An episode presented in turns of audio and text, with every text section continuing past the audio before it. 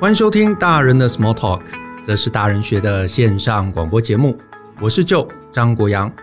大人学啊是个分享成为成熟大人必备学问的知识平台。我们长期分享职涯发展、人际沟通、个人成长、商业管理以及两性关系等等的人生议题。欢迎大家呢可以多多关注。今年呐、到了现在可也是十一月了。可是啊，说起来，这个二零二零啊，对很多人而言啊，恐怕真的是很辛苦的一年。那最主要啊，当然是今年疫情的关系啊。台湾这个虽然疫情不严重，可是很多行业啊，多少还是受到了冲击。那很多人啊，可能工作生活都不免受到了影响。那就算工作保存的呢，可能也是遭遇了压力很大的一年。所以呢，我猜啊，难免啊，不少听众可能在情绪上面都多少有些困扰。甚至啊，我听闻啊，今年好像是这个忧郁症特别严重的一年。我之前看啊，WHO 的一篇报道，说好像目前啊，全球累积了三点五亿的这个忧郁症的患者，而台湾啊，据说也已经有忧郁症这样的一个问题。所以呢，我今天啊，其实就想来聊聊这个议题。可是呢，我自己不是专家，所以呢，我们今天啊，在这个节目中，我特别请到了这个杰斯身心医学诊所，也是台湾这个精神专科医师李明山医师啊，来到节目中。那请这个明山医师啊，跟这个听众打个招呼吧。嗨，就好，还有各位听众，大家好，我是李明山医师。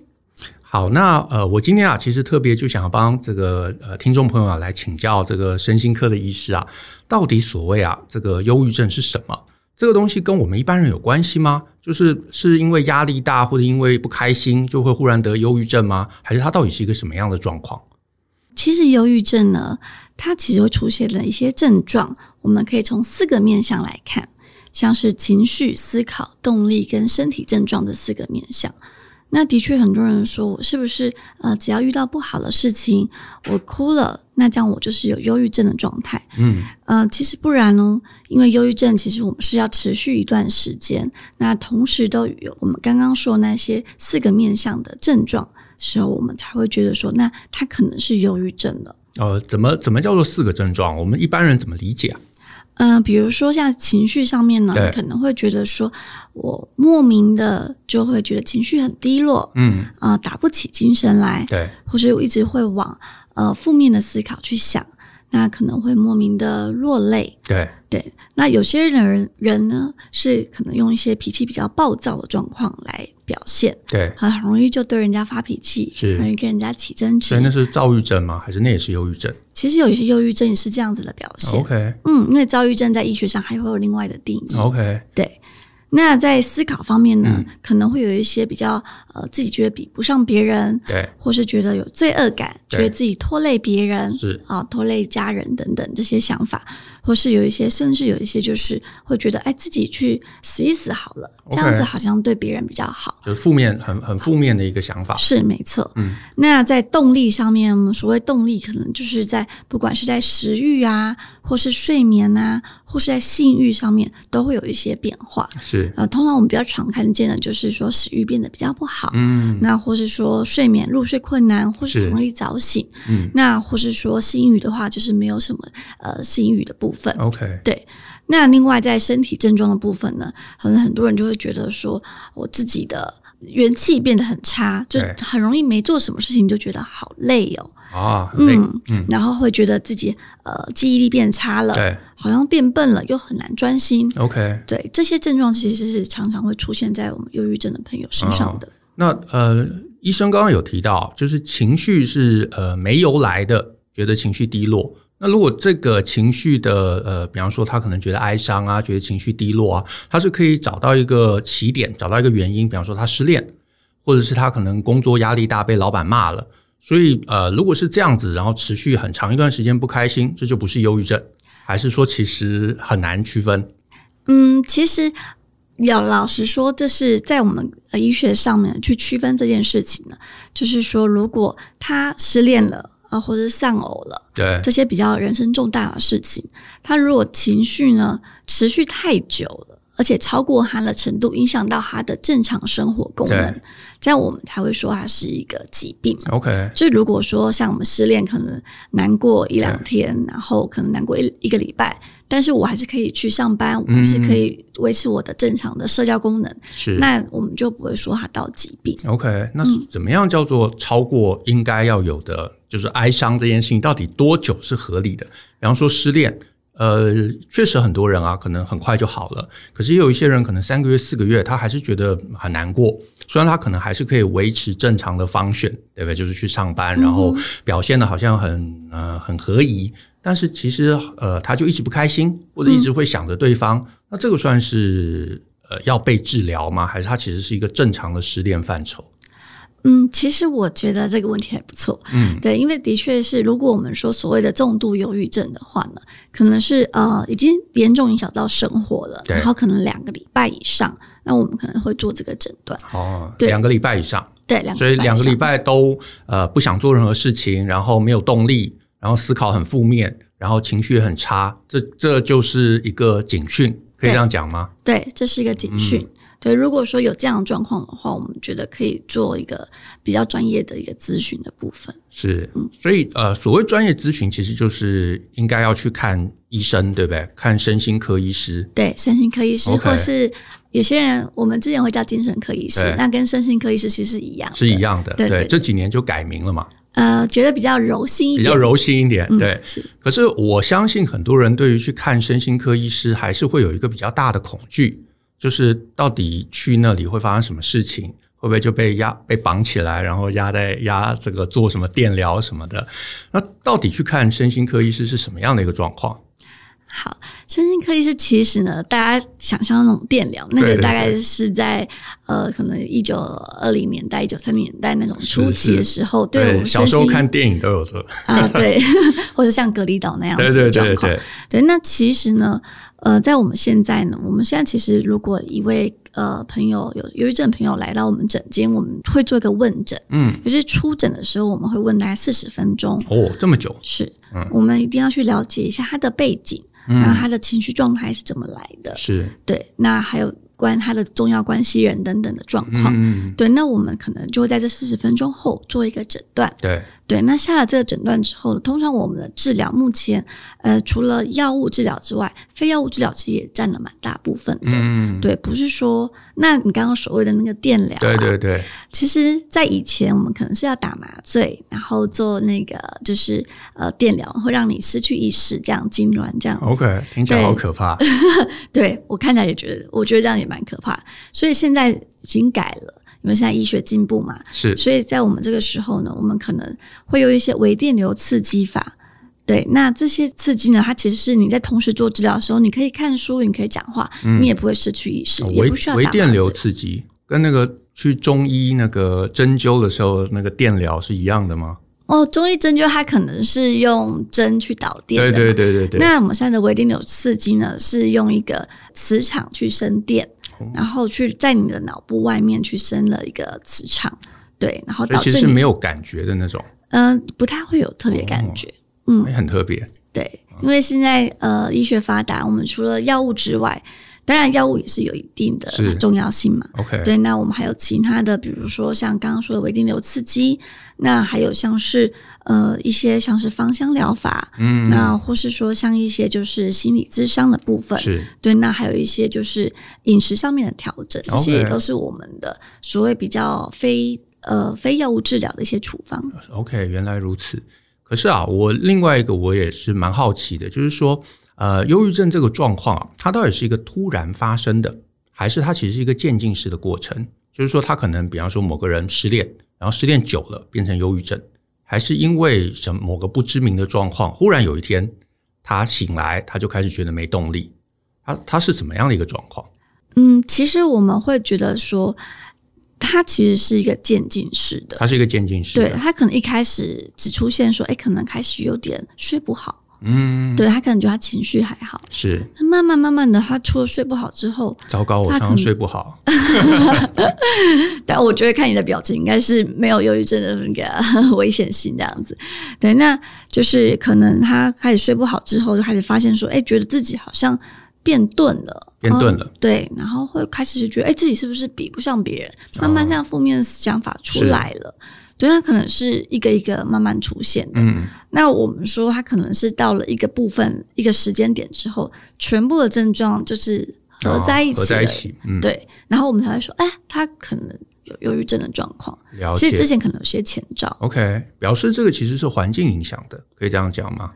其实忧郁症它是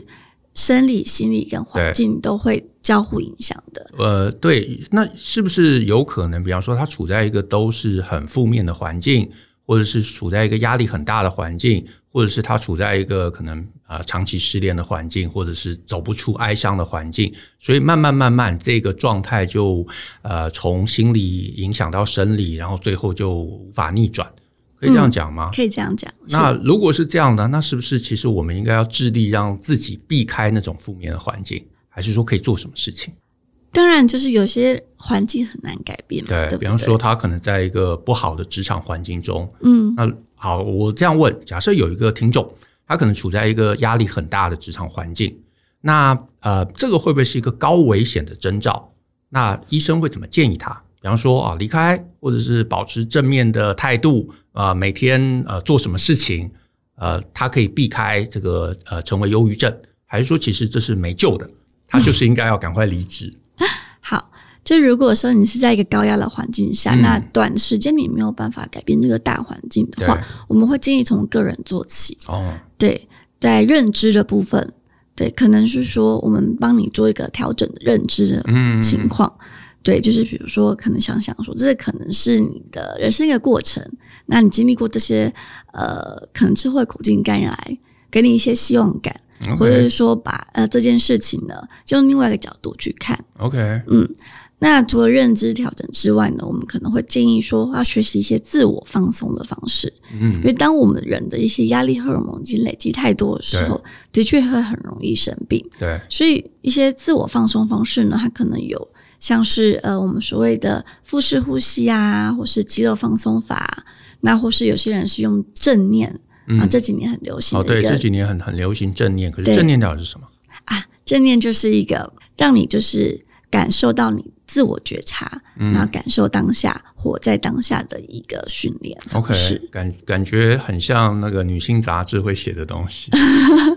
对，可是具具体这到底要怎么做啊、因为我相信大部分的人都不会希望自己走到忧郁症。嗯可是我相信大部分人会走到忧郁症，可能就是在这个过程中，他缺乏那样的一个情绪的自我体察。嗯嗯，然后他一方面不知道自己的状态，嗯然后一方面可能又没有办法从这个环境中离开，不管是职场的环境，或者是啊，我好像也听过周围有些朋友，他可能在婚姻的环境中压力很大啊，有男生有女生都有，那他们可能觉得诶自己好像无法轻易的调整。离开，然后最后可能就是我猜吧，压力造成他最后就无法逆转了。可是呃，刚刚医生有提到嘛，可以给自己一些正念，给自己一些呃可能呼吸的方式。可是这些东西呃是一般人都可以轻易学会的吗？还是说其实转念这件事情没有想象那么简单？嗯，其实刚刚说的那个自我觉察的部分啊，我都会推荐我的朋友们说，你可以如果不太了解的话，可以先去看看书，对或是在我们的 YouTube 上面有一些老师呢有录一些像是正念呼吸法，或是正念身体扫描等等的，是，我觉得可以先去试看看。嗯，对，那当然就是正念有很多像是一些训练的课程，对，对，那个是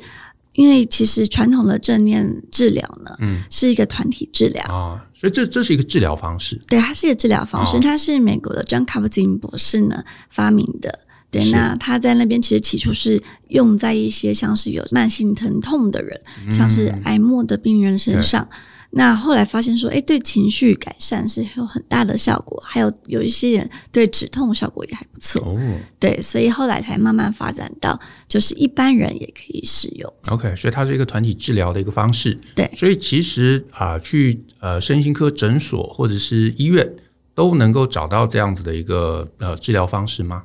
嗯，对，像越来越多的医疗院所或诊所有在做这个治疗的部分。原来如此，OK，所以这是自己可以做的事情嘛？一方面就是转念，一方面就是呃做一些自我情绪的一个调整跟觉察，然后啊、呃甚至去找医生找医生是前期需要的吗？他如果觉得情绪低落，他需要预防性的去看医生吗？还是真的要等到呃，就是两个礼拜症状很明显了，才应该才会建议大家来求医？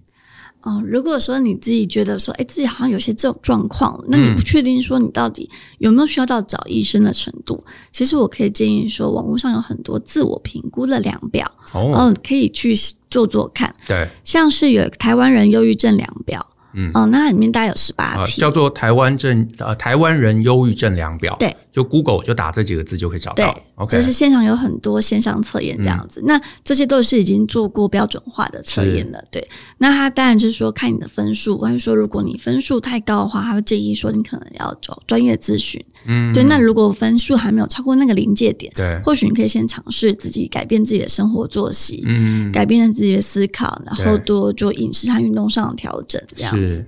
那其实像这种量表啊，它除了呃一般的量表，如果你是老年族群，它还有老年忧郁症量表。那如果你是青少年族群，那还有青少年忧郁量表，嗯，或是你是产后的族群，对，有产后忧郁量表，哦对，它会有不同的计分方式。 ，OK，所以各个年龄层都压力很大的感觉。啊 是，好，那呃，我也想再呃请教一个问题啊，就是其实刚刚医师有跟我们提到嘛，就是做一些事情是可以减压的，可以转念的。可是我也看一些网络文章说，就是说我如果呃只是一直让自己想要保持一个正向的态度，这个其实是帮助有限的。甚至周围人有时候看，呃，比方说有些人情绪很低落，会鼓励说啊，你要正向，你要正面，对不对？不要那么负面看事情。这个好像呃，在一些文章中都是说，这其实帮助有限的。那这两个到底差别在哪里？嗯，对，因为其实，在你在一个低潮的时候，尤其在忧郁症的状态的时候，它其实那个负向的思考是会一直围绕的。对，对，那这个时候它其实就像是我们感冒一样，嗯，对，就是感冒你不能抑制自己说我不要咳嗽，我不要 OK 流鼻水是，所以他可能当他听到别人跟他说“那你要走出来啊，你看嗯开一点就好了”，对，其实这样的讲法对他们来说，他们是觉得很困难的。嗯，我就是做不到嘛，做不到，嗯、，对，那你为什么要再这样子责备我？是，这样其实压力更大。对，所以其实如果你身边有忧郁症的朋友，其实你要叫他说啊，你就不要想开一点就好，嗯，这对他们来说其实反而是个压力。是，那其实呃，如果在转念的部分，我们会建议说，其实在比较轻微的状况的时候，嗯或许可以给他们一些想法，说，哎，你可以怎么想会比较哦，好？可以怎么想？对，你可以怎么想？你可以 OK 试试看这么想。就是协助他们用另外一个角度来看这件事情。对对对就是不是大家欺负你，是上天给你的磨 难，对，是是这样的概吃念苦吗？当吃补这样子。是是这样的概念吗？呃，是，就是说，我们可以用建议的方式，是但不是说，哎、你怎么做不到？哦，不要责备他，对不要责备他，但是给他另外一个啊、这个情境另外一个可能的观点。嗯，OK，对，那这个其实要看他那时候忧郁症的严重程度。是对，如果真的非常严重，其实你讲这些他是听不进去听不的。进去的。嗯，嗯，那如果是身边有这样的朋友，他真的是可能处在一个忧郁症，不管是轻度、重度的一个状态中，那身边的人可以怎么帮忙他？就是感觉也不能叫他振作，也不能呃鼓励他正向，那还能做什么？就是看着他哀伤吗？其实我觉得就是给予倾听是很重要的，给予倾听，嗯，因为很多时候他们会一直在讲一些负面的事情。啊、对，那其实大部分人都会觉得说你已经讲过了，你对为什么在讲？是对，然后我都已经跟你讲要怎么解决了，你怎么不听？是，对，但就很容易就会没有耐心，嗯，所以这个时候其实倾听跟耐心是非常重要的。是，对，让他们觉得说，诶，他们旁边是有人的，嗯而不是旁边没有人，就更加深他们是哦的无望感觉。 OK，不过倾听这个事情，我有一个好奇啊，就是倾听的时候，听众要保持什么态度？就比方说，他一直讲很负面的事情，那你应该要呃怎么回应他？就是你就这就听安静在旁边听吗？还是你应该要跟他做一些互动？你要说哦哦哦，还是说哦我知道了？还是你要给他一些不一样观点的一些想法？到底要做什么事情？嗯，我觉得在这种严重的状况下，我觉得不要给他其他的想法，你可能就跟他说：“哦，我听到了，我知道了，哦，对我接收到了 OK 我知道你的情绪现在是这样子了，是，对，那我知道你现在很痛苦，嗯对，可以做一些同理的话， ，OK，同理的话，啊，有没有有没有一些句型可以怎么同理对方嗯，比如说我知道在这样的情况下你一定不好受，啊？对。”啊，我觉得任何人遇到这种情况，可能都会跟你一样有一样不好的感觉。是，对，像类似这样子，嗯，就是当然你不要说你自己，啊，对，因为你就不是在那状况下嘛，是是但是你可以同理说，哦，我知道你有现在有这样的情绪，原来如此。对，可是呃，我有一个好奇，会不会因为这样的一个认同，他反而会合理化他的这个，你知道，就是觉得，哎，我就是应该要待在一个悲伤的情绪中，因为我猜大部分人不敢这么轻易的去同理。也就是会担心说，听的人会不会觉得说，哦，我这样其实是对的。所有人如果在我这个状况，都会呃无精打采，然后都会觉得很堕落，然后他就不想站起来，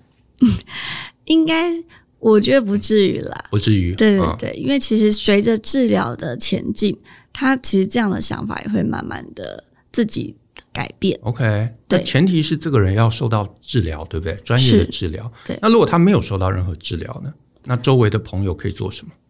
这个时候还适合倾听，然后说任何人都会这样子，是你可是对能的，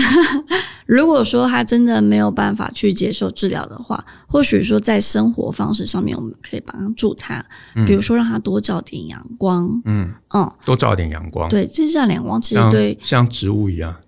对，星光合作用，就像如果说有永昼呃永夜的部分啊，永夜的很多地部分方他们的自杀率都会提高，这哦的确是它会增加他的那个负面的情绪的部是分，所以我们会建议说阳光要多照一些。那另外就是说，可能呃强可能有点强迫他去做一些运动，嗯，跟饮食上面可能做一些多吃一些含有色氨酸的食物，啊色氨或酸是的食说物。维他命 B。比方说，什么是色氨酸的食物？嗯，色氨酸的食物像是有很多像 cheese 啊，里面就有色氨酸。那它是为什么要吃含有色氨酸的食物呢？是因为它是我们的快乐的荷尔蒙血清素的前身，嗯，所以你摄取它的原料之后，你可以制造比较多的快乐荷尔蒙。是对，那或者说牛奶或是蛋黄里面也都含富含色氨酸。对，那另外就是说，像我们有吃鲑鱼嘛，里面有 omega three 的不饱和呃脂肪酸嘛，对，嗯、所以它可以抑制发炎，所以其实在研究上面也是说有一些抗忧郁的一些效果，这样子，哦呃，还可以多吃一些像含有叶酸，对或是说呃，就是因为像是糙米里面也是有一些叶酸和生物素，它嗯对可以让避免情绪变低落。那还有香蕉，大家有说忧郁的时候吃根香蕉，对。那香蕉的部分呢，就是有含有 B six，然后或是像菠菜、坚果、全谷类这些都含有维他命的 B 群的部分，是可以其实帮助我们的情绪还有神经修复的部分。 ，OK，嗯，呃，好，那这样一路听下来，感觉忧郁症只要好好看医生，它就会被治愈，是这样吗？其实不只是这样子，因不为只是其实还这是要靠自己的努力。自己的努力对，对因为其实忧郁症是一种很容易复发的一个疾是病，对，所以就是在呃，比如说你可能一直遇到不好的事情，对对，那可能一下子可能本来好了之后对又变不好了，是对，那其实忧郁症它是有点像是一种慢性疾病，哦嗯，它会有发作的时候对，那有缓解期，还有康复期，是所以其实根据长期追踪啊，大概有一半的患者在忧郁症呃好了之后的六个月内会再次发作。那十这这么严重嗯，所以那个比率非常高，而且是统计起来十年嗯内可能会有、呃八十五 percent 的个案会再复发。八十五 percent 对，就是因为在之前我们可能比较没有宣导说要怎么预防这对件对事对情，所以就是说，呃，在你急性期过后呢，你要做的预防就是你可能就是要有运动的部分啊，然后你的饮食的部分，还有你自己舒压的方式，你要先找到。嗯对，当然我们不可能一直吃药嘛，对那我们可能就靠这些生活的方式去做调整。 OK 哇八十五 percent 都会在复发，这个听起来非常非常的惊人。对我一直我一直过去以为说忧郁症它其实是在可能一个高压或者是一个哀伤的环境中被到了某一个极点之后被触发出来的一个疾病。可是它既然会复发，表示说它其实呃也不是远离那个压力源就可以改善嘛。嗯，应该是说远离压力源一定是有帮助，但因为有些人是忧郁症是生物性的，就是说它可能是基因里面，基因里面的对，其实是忧郁症是有遗传性的， ，OK，对，所以有些人就是在同样的高压环境下，有些人会得到忧郁症，有些人不会，是这其实跟他们生物本身的基因是有关系。 OK。那这个自己有办法知道吗？比方说做什么基因检测，或者是说呃看看上一辈的状况主要我们会看一下就是有没有家族史的部分， ，OK，家族史的对，就是如果你的直系血亲有人有忧郁症，那可能就要小心说，在比较高压的环境，你要适时的去找一些舒压方式。 OK，可是其实呃，我们一路都有听到呃，就是医生有提到嘛，舒压的方式，舒压的方式。可是，一般人到底可以怎么舒压？就是就是每天可以做的事情。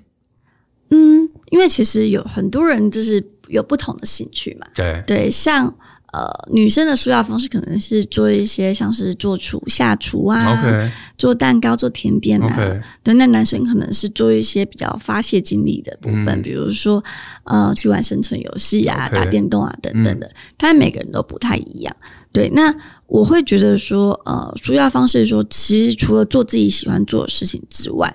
运动是一定要的。运动哪一类运动？重我训会建、议有氧说，有氧运动你要做够。是对，因为有氧运动之后呢，它其实就是比如说我们心跳达到一百三、一百五嗯之后，那它其实会让我们大脑内分泌一个比较快乐的激素，是然后会让我们觉得好像身体舒畅的感觉。 OK 对，那也会增加我们心肺功能。对，所以我建议说，就算是无氧运动之后呢，也要做一些有氧运动。是那另外就是说，呃，可以做一些像是做自己平常让自己感动的事情，就是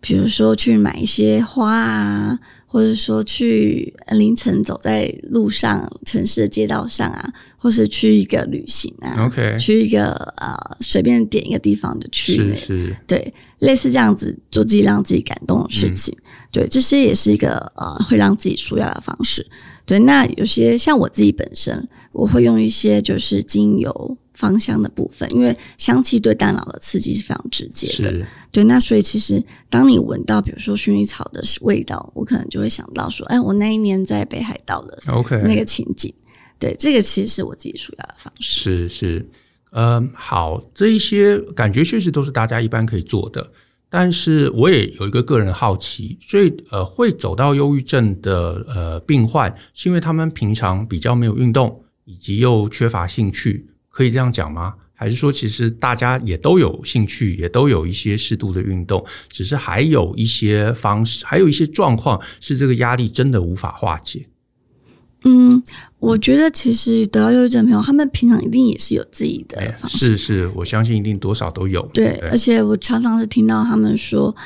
呃，我本来喜欢做的事情都不喜欢对，做，都不喜，欢了所以哈他。我们有本来听过，是嗯有喜欢做的没事嘛，错，对。所以其实我觉得在忧郁症的状况下，可能是因为那个环境已经压力真的过大，嗯，这些舒压的手段都没有帮助了。嗯、对，然后加上嗯可能本身的呃基因中就的确是有在这个忧郁症上面是可能是有些比较脆弱的部分，嗯，对，所以就后来就呃发生了疾病这样子是。对，所以这个时候呢，其实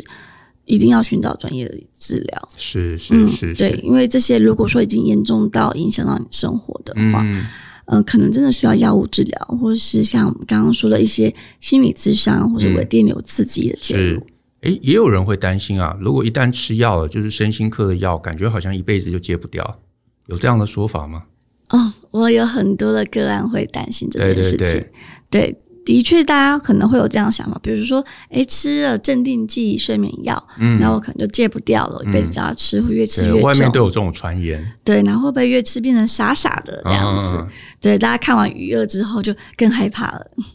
其实身心科的药物有很多种，是对，那像是针对视觉失调症的药物，然后针对躁症的药物，那忧郁症的药物跟睡眠药其实都是不一样的。对，那其实针对忧郁症的药呢，基本上它吃了不会变得傻傻的，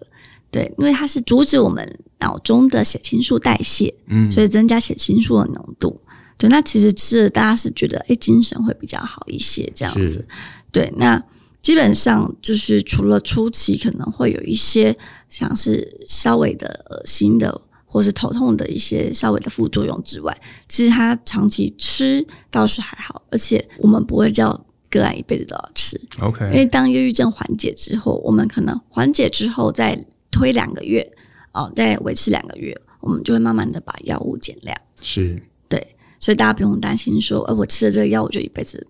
拿不掉。 OK，所以最后还是要靠自己。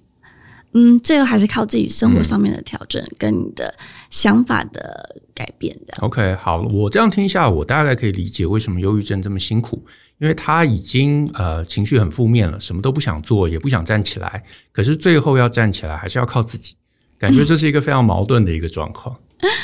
呃，对，是有点矛盾，因为我其实大脑这东西非常神秘，它不像说，哎、我们哪边发炎吃了药，嗯对那就其实你就全部交给药嘛，嗯就是自己不用不用再做一些努 力。是对，但是忧郁症不是，嗯它其实是一个有点长期抗战的部分。是，这样听起来确实会是一个长期抗战，而且感觉真的不是那么容易可以可以脱出、可以离开的一个状况。对，